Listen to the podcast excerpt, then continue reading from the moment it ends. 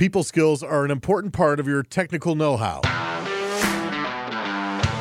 Welcome to Service Calls, a podcast brought to you by Heritage Parts in partnership with Food Service Equipment Reports. And each month we talk to experts and fellow service techs to bring you the latest news and tips for use on the job. I'm Rob LaFrenz, and in this episode, we're going to talk about delivering great customer service, a walk in cooler install flub, and we're going to get some of your tips for streamlining repairs. Joining me, as always, is Food Service Equipment Reports Managing Editor Allison Resendiz. And for our first guest, we're going to go by phone to Dallas, Texas for Refrigerated Specialist Manager Katie Green, who's all about customer service. And Katie, why is delivering great customer service especially important for service techs in the field? Well, I think for technicians, you know, they are hands on. They're their their expertise are fixing the equipment, you know, making something that doesn't work work again. So checking in, I mean, something as simple as checking in with the customer, you know, whether it's the owner or the manager or whoever's at the job site, checking in with them when they get there. Like, hey, you know, my name is Katie. I'm with RSI. I'm here to look at this piece of equipment you know, is there any other issues you're having with anything else that I can help you with while you're here? I mean, something like that is small, um, but for the customer, it makes them feel like you know, hey, they're they really care. They're not just you know some other company coming in trying to make money, trying to you know cheat us. It just it allows the customer to feel like we are here for them. Great. What's in it for a tech to offer great customer service? Well, really, it just it, it ups what they bring to the table. So, you know, this industry, there are great technicians. And if you can fix a piece of equipment and, you know, we have all these customers just bragging on you and how great your tech was and that's just ups your game. That that's your your you have all the power basically. I mean, that's like the whole package. What company doesn't want a tech that can communicate well with the customer and fix the equipment? I mean, that's what we're all looking for. So you said earlier, and I can totally relate to this, but uh, customer interaction. It's not always at the top of the list. Uh, you know, you're a tech, you get to the job site, your job is to fix that piece of equipment. So, you know, for those who maybe struggle with the personal interaction, uh, how can one overcome the challenge to become that tech that uh, everyone's looking for? Um, I, I think for a technician, if you're just on your own looking for it, definitely there are um, little mini online classes for customer service that you can you can just you know search on the internet for. And most companies um, if it's something that you feel like you're weak with and you were like hey i really need to work on my customer service skills um, but i'm just not good at it let your you know your manager at your place of employment know and see if they have any tools or anything that they're utilizing or maybe that at least bring it to their attention like hey i struggle with this and i know some other techs do. Can we have some kind of customer service training?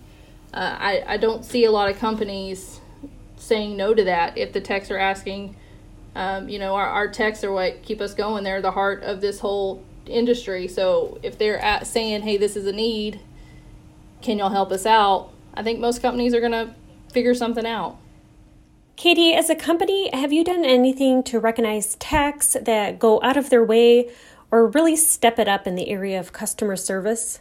We created something, we call it the shout out wall. Basically, it's like a reward program. If a uh, customer uh, or even a colleague, a coworker, um, gives you praise, and this isn't just for the techs, you know, like maybe we get an email from the customer uh, when we send them the invoice saying, hey, your technician was really knowledgeable. He explained things. He was great. Okay, well that tech gets a shout out, and it's kind of you know like a kudos that the whole company does. And if you get three shout outs, you get you know you get a gift card or something. So it's kind of like a challenge. Um, you know, if you can get them motivated, that's one of the the ways that we've utilized that seems to help. You know, everybody wants a shout out. Yes, we do, right? All right, thanks again for joining us, Katie. That was refrigerated specialist manager Katie Green. Next up, it's from the field. And in this segment, we get tips from techs like you who get up close and personal with the equipment. And we're going to go on the phone to Albany, Georgia, and Sam Service Service Director Daniel Owens. And Daniel, you responded to a call from a school that had a pretty new walk in cooler that wouldn't stay at temperature. What did you find when you got there? So, when I got there, I found the. Uh, the temperature wasn't really too far off, but they just weren't cycling correctly. They had the initial installer had made a few errors with the wiring, and those were easily corrected. And I got the cooler down to temp, and then I found some other issues when I was doing my, you know, my final check, make sure everything was set up right.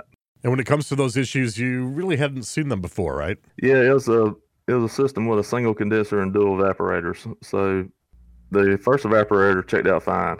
You know, the superheat was good, pressures were good, and everything was rocking right where it should be. But then I jumped over to the, the second evaporator to check the superheat on it, and my pressure still they were they weren't that very far off, but it my superheat was just it's just doing something weird. You know, it's like I didn't have any refrigerant flow. So this is now turning into a, two man job, and you told me you kind of let it simmer for the night, and then came back with your uh, fellow tech. What did you find when you got there? We monitored the, the unit and uh, let it pump down, and when it was pumping down, noticed on that evaporator that the the liquid line started frosting up, which is something you, you never see, and uh, that let me know something something was going on bad wrong in that one that one evaporator. But with them teed together like that, they're not really isolated from each other.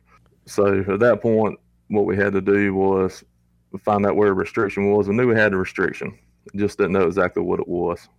Everything in the evaporator seemed like it was working as it should. The solenoid and everything was working right. So at that point, what we had to do was pump the system down and start opening up the lines at different spots where we thought the uh, restriction would be most likely. And we ended up finding restriction on the suction line on the back of the evaporator. You know, when the evaporators come from the factory, they're factory sealed. The liquid and the suction line are. And the initial installer, they just probably got in a hurry, shoved a coupling right over the top of that suction line without ever cutting it open. And uh, they brazed it up and turned it on. And, you know, having the other evaporator in the system, you give them a false kind of positive, you know, give them the yeah, yeah. illusion that the system was working when in fact, you know, it was only half working. So, what did you do to fix the problem? We just had to uh, go and, and, then open up the the line like it should be, and, and uh, put the line back together, and then you know pull a vacuum and, and recharge the system. And from there, it operated just like it should have. So, when all is said and done, did you come away from this job with uh, any bits of wisdom that you'd like to share with other techs? When you're setting up a system, especially a, a, brand new system like that, you just have to check. You have to check everything. You have to check both evaporators, especially with a dual evaporator system like this. And you just have to do a thorough check of all. You you, you know you got to make sure your thermostat's set right, make sure your superheat's right, make sure your low pressure switch is set right. It's just all the things that you're supposed to do. You just have to make sure to do them because if you go down your checklist and check everything like you're supposed to, if you got any flaws, that that'll let you find them and let you get it corrected. Good story, and I appreciate you sharing. That was Sam Service Service Director Daniel Owens. And now we go to the segment that we call Nuts and Bolts. This is where we get tips and advice from techs like you who spend their day out in the field. And today's topic is all about streamlining. And first, we're going to go to EMR Installation Field Supervisor Zach Howard. I wouldn't really say there are any true shortcuts to making a proper repair but researching and bringing parts associated with the customer complaint can save unnecessary travel time and cost. Next up is Clark Service Group Field Supervisor Jason Quinones. I believe that there are no shortcuts to productivity, but there are some good productive habits that we can follow. On the field, I invest in innovative tools that increase productivity, like electronic uh, refrigeration gauges. These gauges provide me more data than standard gauges. I also use evacuation hoses that decrease the amount of time to evacuate a system. But one of my favorite ones is the free apps out there. There are a lot of free apps that manufacturers have, and I tend to use those pretty often. Jason says one of the apps he uses is from a parts distributor, and it lets him search serial numbers to verify the warranty status. And we have one more, and it comes from Smart Care Master Service Technician Waleed Mana, as read by my colleague Ron Brown. Being able to work on several pieces of equipment at the same time is a help. For example, you can delime a piece of equipment and while it's going through its cycle, work on a second piece of equipment. All right, good stuff. Thanks to everyone for your contributions. We seriously appreciate it. Uh, next week's topic is with all of the advances in equipment as a service tech, how do you keep up your skills? We'd love to hear your thoughts on this week's topic, and we now have a number you can call in to leave a message. Yeah, we're pretty excited about it. It's 312 788 7618. That's 312 788 7618. You can also email or record a voice memo on your phone and send it along to service calls at fermag.com. And that's it for this episode of Service Calls brought to you by Heritage Parts in partnership with Food Service Equipment Report. We'll be back next month, so be sure to follow and subscribe so you don't miss a single episode. I'm Rob LaFrenz.